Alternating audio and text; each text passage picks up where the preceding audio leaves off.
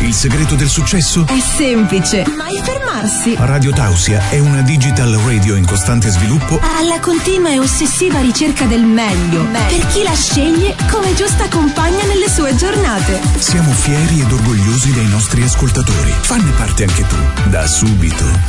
Radio Tausia, oggi ancora di più. La radio libera dell'Alto Friuli. Lunedì 19 di settembre in compagnia di Radio Tausia e Chicco il programma del mattino Il Buongiorno si sente dalla radio. Oggi parliamo di molte cose, dalla filosofia a fare l'attore al poeta con il filosofo friulano Emanuele Franz. Buongiorno e benvenuto. Buongiorno, grazie a voi. Eccoci qua. Allora, intanto ti vorrei geolocalizzare. Lo facciamo tutte le mattine, no? Giocando sul fatto che i social network ci tracciano e sanno dove siamo sempre, ma Radio Tausia no. Pertanto te lo chiedo, dove ti trovi adesso?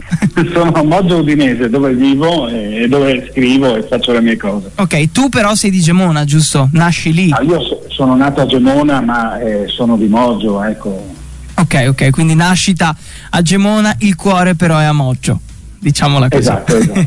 allora, Eh. tu sei filosofo, scrittore, attore, poeta. Come entri a far parte di questo mondo? Ma eh, devo dire che prevalentemente sono arrivato a 30 libri in tutto Sì.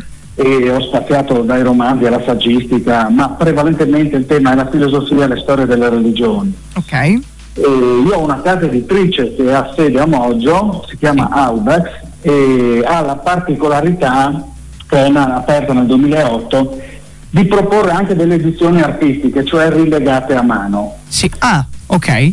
Tutto è partito nel mio caso perché volevo conservare queste tradizioni, l'odore delle colle, no, il telaio, queste- questo aspetto artistico del libro che si sta un po' perdendo con la, con la massificazione anche del digitale e così via. E quant'altro. Sì, è sempre bello comunque, lo penso anch'io. Cioè, prendi il formato libro digitale, ce l'hai lì sul telefono, sul tablet, però avere il libro, il profumo, metterlo in una libreria ti occupa spazio, però sei soddisfatto. Quindi credo che eh, insomma la, la cosa che certo, fai è sì. molto, molto carina di questi tempi. Grazie, grazie. E io, io insomma, mm, è, è poliedrico è la parola che forse più mi, mi rappresenta, quindi Sì. eh, mm, hai accennato che ho lavorato anche come attore, insomma, scrivevo delle sceneggiature, eh, mi occupavo di drammaturgia, però insomma sono poliedrico, ecco, insomma la mia grande passione è la storia delle religioni, adesso due, due giorni fa è uscito uno nuovo, si intitola Pazzi di Dio, Sì? Fresco fresco di stampa e riguarda un fenomeno mh, dire caratteristico forse anche poco studiato. Però quando si dice eh, che si ama così tanto da perdere il senno ecco è un fenomeno di quelli che amano Dio così tanto da appunto simulare la follia per Dio. E questo è uno studio che ho fatto in insomma, in parecchi, parecchi mesi di lavoro Però comunque dai, inizierà a portare dei risultati, comunque sono dei temi molto ricercati, ma avrei una curiosità, perché propenso di più alle religioni? Cioè c'è una scelta specifica oppure hai la passione così e la porti avanti? O c'è stato qualche evento che ti ha portato poi a documentarti riguardo storia di religione e quant'altro? Ma allora, il- è una bellissima domanda mm, di cui ti ringrazio. Mm, sì, la parola religione è un po' forse stretta e e etichettata, però ehm, la parola sacro forse no, rende meglio anche Ok. quell'esperienza di, per esempio, i viaggi. Io ehm, amo viaggiare in Estremo Oriente, sono stato in Siberia, sono arrivato in Cina via terra, ho sorvolato l'Everest. Queste esperienze di solitudine, di smarrimento un po' lontano dalla civiltà mi hanno spinto a diventare, mi hanno fatto incontrare delle persone, sciamani, sacerdoti, no? quindi Sì. l'aspetto anche antropologico. E la scoperta di come l'uomo ha cercato una risposta alle grandi domande da dove veniamo e dove chi siamo, dove stiamo andando, mi ha fin da ragazzo dato questa impronta, mm, il senso del mistero del sacro, ecco, un senso molto generale. Esperienze quindi che ti hanno segnato praticamente. Sì, sì, in particolare gli aspetti umani anche, poi i linguaggi differenti dei popoli eh, mi hanno sì, spinto a dedicare a questi argomenti con zelo, con passione, sì, sono anche poco studiati, ma Ecco, però ci sta, Sì, dai. sì. Eh, ci sta che qualcuno gli studi. Eh, allora, vorrei chiederti una- un'altra cosetta. Eh, noi ti abbiamo già visto qualche eh, settimana fa sul giornale, tra l'altro, se non sbaglio, giusto per una provocazione che hai fatto eh, in quel Devo limoggio, se dire che ha, ha suscitato una Sì. grande risonanza. E, sì, io ho fatto questa, come si dice, questo progetto artistico, ho deciso di andare a vivere in un bidone dell'immondizia Sì? per eh, insomma, quasi dieci giorni, intanto come provocazione contro il consumismo, insomma tutte le persone che corrono, comprano, eh, però alla fine tutto quello che comprano finirà in un bidone dell'immondizia. appunto. Esatto. Ah, E e capisco che era appunto un, un atto un po' radicale, ehm, però l'invito c'è stato, infatti molte persone mi hanno ringraziato di questo, chiamiamolo esperimento sociale, perché Sì. si sono fermate a riflettere sul proprio, insomma, noi corriamo dappertutto, però le cose che contano eh, sono gli amici, gli affetti, il senso dell'appartenenza e queste eh, verità, questi valori si scoprono proprio in un momento così di essenzialità, di povertà. E poi ho scritto insomma gli appunti di questo libro Pazzi di Dio che è uscito pochi giorni fa, quindi ho scritto, concepito insomma come in un eremo. quindi dedi- in quei dieci giorni ti sei dedicato anche a quella parte.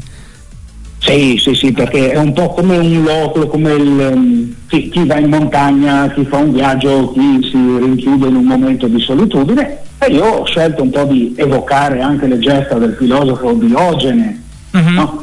Sì. De- de- de- questo invito all'essenzialità. Devo dire che sono contento del- della solidarietà, del- dei ringraziamenti che ho ricevuto da tante persone che mi hanno detto che è un gesto forte ma che invita alla riflessione. Esatto, Jessica così ne vediamo pochi in giro, no? Però ne abbiamo bisogno, secondo me.